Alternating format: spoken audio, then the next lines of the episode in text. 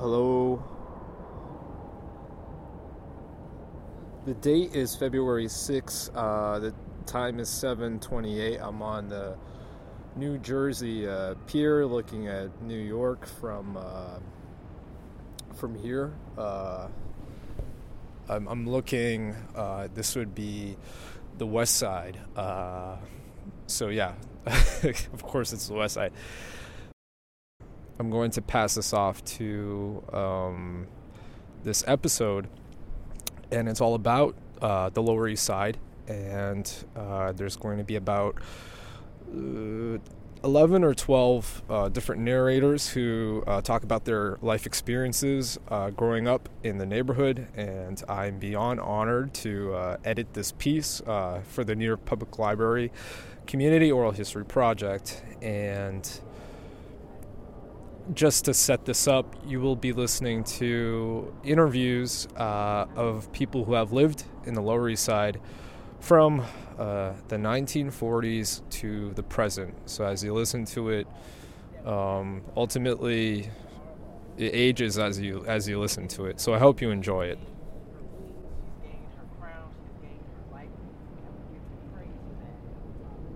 Everybody knew each other. Mm-hmm. People sat in front of buildings. People looked out the window. People called people from the window all the time in the street, calling them. What year um, are you talking about? What year 30, is it? I would say 38, 39, 40. I've been here so long now, it's not, it's not funny. I came here when I was 17 years old and in this country. And then right now I'm 70, 74. So you figure that out. That's a long, long time. I went down to the um, Lower East Side uh, where they had the Tenement Museum. Uh, I went there many years ago before it was the Tenement Museum. And a lot of the old buildings are still there. But here, maybe they're not there anymore either. But pe- people have come in and mowed everything down and built a um, like a gated community. Unless you lived it or you immerse yep. yourself in pictures, you know, from mm-hmm. from the local Knish man who stood outside of Public School 63 with his little mm-hmm. rolly cart and mm-hmm. his fingerless mm-hmm. gloves and his mm-hmm. incredibly de- delicious salted knishes for like 15 mm-hmm. cents. Unless you experience that, or you experienced, you know, playing Chinese handball against the mm-hmm. wall or booties up. Um, mm-hmm. If you didn't experience these things, I don't know how you.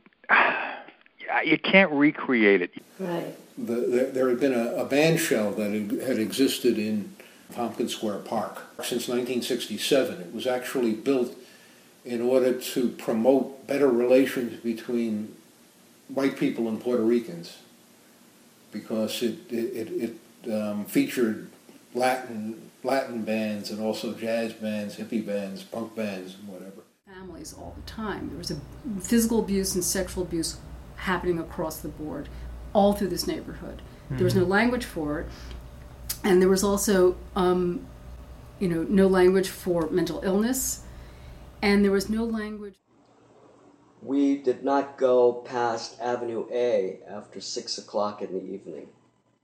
Never went to Thompson Square Park.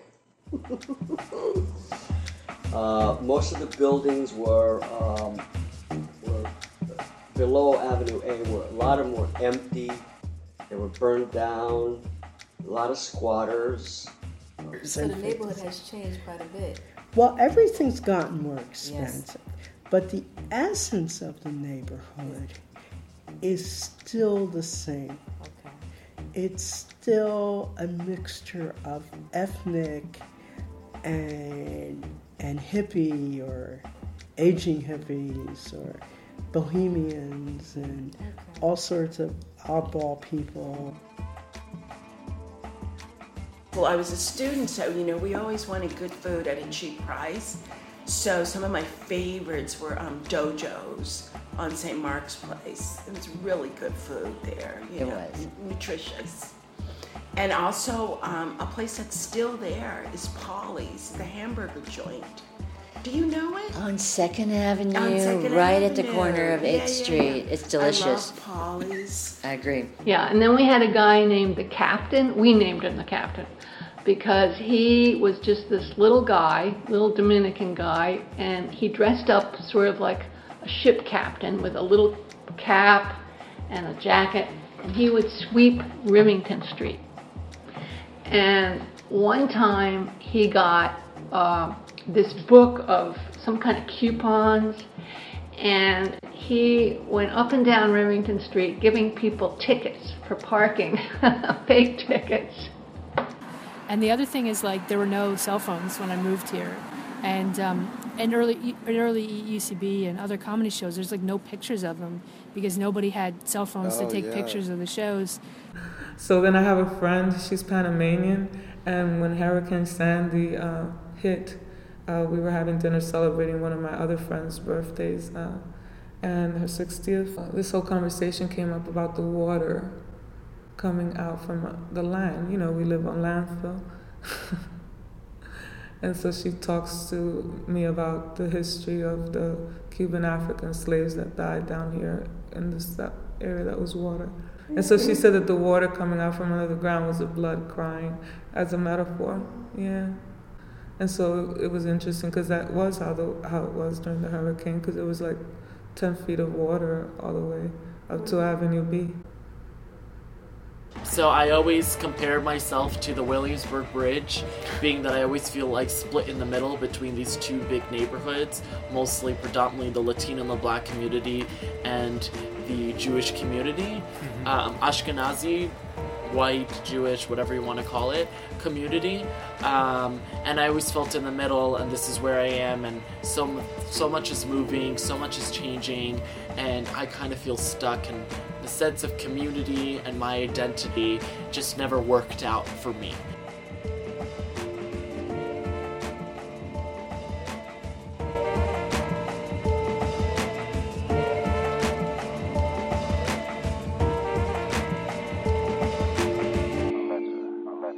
Thank you to all the storytellers and interviewers who are in this montage.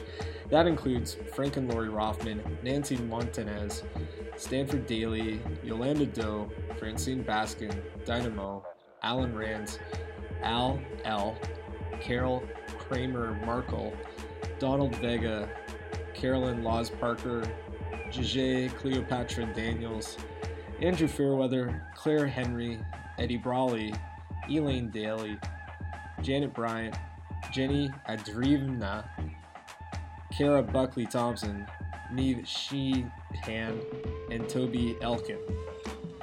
Ooh, sorry for uh, any mispronounced names. And uh, thanks also to Eddie Palmer and Brett Zedner and WFMU's Free Music Archive. That is for the music that was featured in this episode and also to the Seward Park Library for uh, playing this uh, montage in front of a group of Lower East Siders, and also to Alexandra Kelly who made this all possible. So thank you so much. Um, thank you for listening.